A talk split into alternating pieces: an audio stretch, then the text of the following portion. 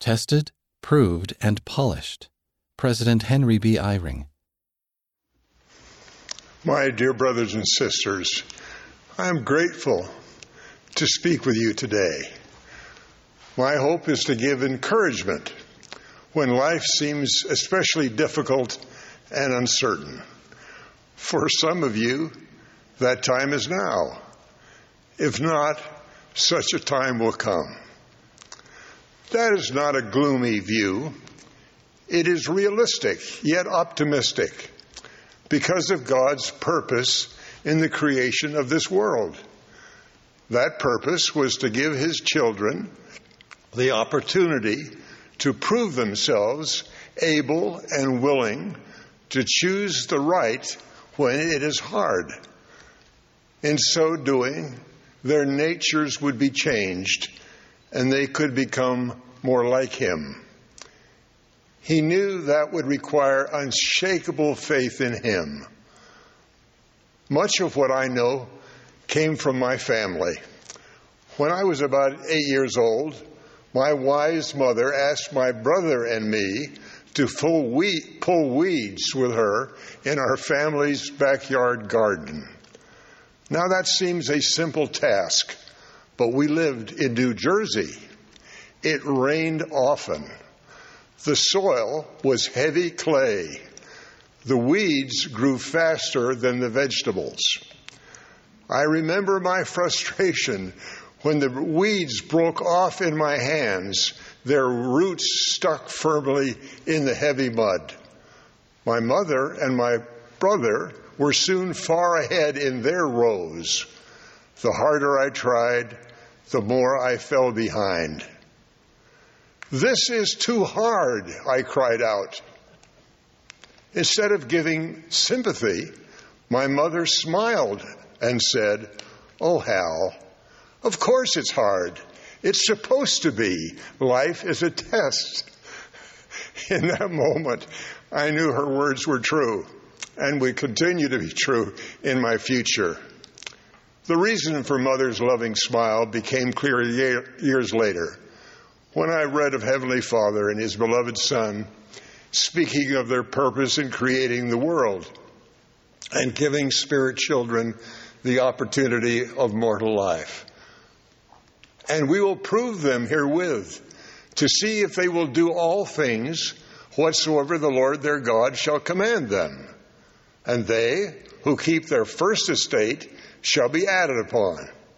And they who keep not their first estate shall not have glory in the same kingdom with those who keep their first estate and they would keep their and they who keep their second estate shall have glory added upon their heads forever and ever.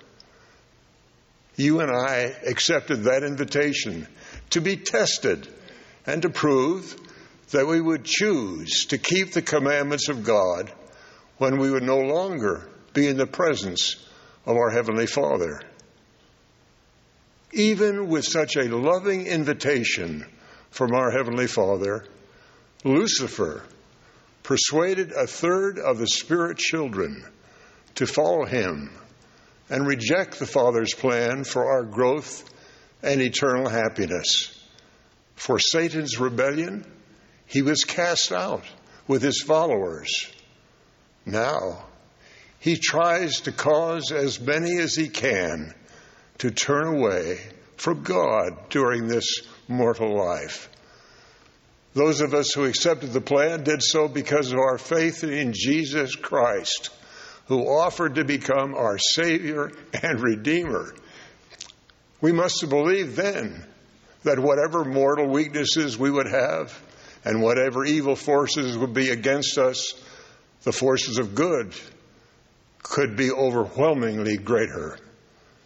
Heavenly Father and Jesus Christ know and love you. They want you to return to them and become like them. Your success is their success. You have felt that love, confirmed by the Holy Ghost when you have read or heard these words, open quote, For behold, this is my work and my glory, to bring to pass the immortality and eternal life of man. God has the power to make our way easier. He fed manna to the children of Israel in their wandering to the promised land. The Lord, in his mortal ministry, healed the sick, raised the dead, and calmed the sea. After his resurrection, he opened the prison to them that were bound. Yet the prophet Joseph Smith, one of the greatest of his prophets, suffered in prison and was taught the lesson we all profit from and need in our recurring tests of faith. Open quote. And if thou shouldst be cast into the pit or into the hands of murderers, and the sentence of death passed upon thee, if thou be cast into the deep, if the billowing surge compire, conspire against thee, if fierce winds become thine enemy, if the heavens gather blackness, and all the elements combine to hedge up the way, and above all, if the very jaws of hell shall gape open, the mouth wide after thee, know thou, my son, that all these things shall give thee experience and shall be for thy good. Close quote. You might reasonably wonder why a loving and all powerful God allows our mortal test to be so hard. It is because he knows that we must grow in spiritual cleanliness and stature to be able to live in His presence in families forever. To make that possible, Heavenly Father gave us a Savior and the power to choose for ourselves by faith to keep His commandments and to repent and so come unto Him. The Father's plan of happiness has at its center our becoming ever more like His beloved Son, Jesus Christ. In all things, the Savior's example is our best guide. He was not exempt from the need to prove himself. He endured for all of Heavenly Father's children, paying the price for all our sins. He felt the suffering of all who have and will come into mortality. When you wonder how much pain you can endure, well, remember him. He suffered what you suffer so that he would know how to lift you up. He may not remove the burden, but he will give you strength, comfort, and hope. He knows the way. He drank the bitter cup. He endured the suffering of all. You are being nourished and comforted by a loving Savior who knows how to succor you in whatever tests you face. Alma taught, open quote, and he shall go forth suffering pains and afflictions and temptations of every kind, and this that the word might be fulfilled, which saith he will take upon him the pains and the sicknesses of his people, and he will take upon him death that he may loose the bands of death which bind his people, and he will take upon him their infirmities, that his bowels may be filled with mercy according to the flesh, that he may know according to the flesh how to succor his people according to their infirmities. Close quote. One way he will succor you will be to invite you always to remember him and to come unto him he has encouraged us this way. Open quote, Come unto me, all ye that labor and are heavy laden, and I will give you rest. Take my yoke upon you and learn of me, for I am meek and lowly in heart, and ye shall find rest unto your souls. Close quote. The way to come unto him is to feast upon his words, to exercise faith unto repentance, to choose to be baptized and confirmed by his authorized servant, and then to keep your covenants with God. He sends the Holy Ghost to be your companion, comforter, and guide. As you live worthy of the gift of the Holy Ghost, the Lord can direct you to safety even when you cannot see the way. For me, He has most often shown the next step or two to take. Rarely has He given me a glimpse of the distant future, but even those infrequent glimpses guide what I choose to do in daily life. The Lord explained, open quote, you cannot behold with your natural eyes for the present time the design of your God concerning those things which will come hereafter and the glory which will follow much tribulation. For after much tribulation come the blessings. The greatest blessing that will come when we prove ourselves faithful to our covenant during our trials will be a change in our natures. By choosing to keep our covenants, the power of Jesus Christ and the blessings of His atonement can work in us. Our hearts can be softened to love, to forgive, and to invite others to come unto the Savior. Our confidence in the Lord increases, our fears decrease. Now, even with such blessings promised through tribulation, we do not seek tribulation.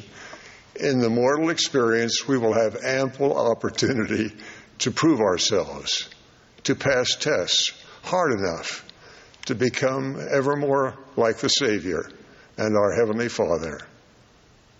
In addition, we must notice the tribulation of others and try to help. That will be especially hard when we are being sorely tested ourselves. But we will discover as we lift another's burden, even a little, that our backs are strengthened and we sense a light in the darkness. In this, the Lord is our exemplar. On the cross of Golgotha, having already suffered pain so great that he would have died were he not the begotten Son of God, he looked on his executioners and said to his Father, Forgive them, for they know not what they do. While suffering for all who had ever lived, he looked from the cross on John and on his own sorrowing mother and ministered to her in her trial. When Jesus therefore saw his mother and the disciples standing by whom he loved, he saith unto his mother, Woman, behold thy son. Then saith he to the disciple, Behold thy mother. And from that hour, that disciple took her unto his own home. By his actions on that most sacred of days, he voluntarily gave his life for each of us, offering not only succor in this life, but eternal life in the time to come. I have seen people rise to great heights through proving faithful in terrible trials. Across today, the church today are examples. People are driven to their knees by adversity. By their faithful endurance and effort, they become ever more like the Savior and our Heavenly Father. I learned another lesson from my mother. As a girl, she had diphtheria and nearly died. Later, she had spinal meningitis. Her father died young, and so my mother and her brothers helped support their mother. All her life, she felt the effects of the trials of illness. In her last 10 years of life, she required multiple operations, but through it all, she proved faithful to the Lord. The only picture on her bedroom wall was of the Savior. Her last words to me on her deathbed were these Hal, you sound as if you are getting a cold. Why don't you take care of yourself? At her funeral, the last speaker was Elder Spencer W. Kimball. After saying something of her trials and her faithfulness, he said essentially this Some of you may wonder why Mildred had to suffer so much and so long. I will tell you why. It was because the Lord wanted to polish her a little more. Close quote.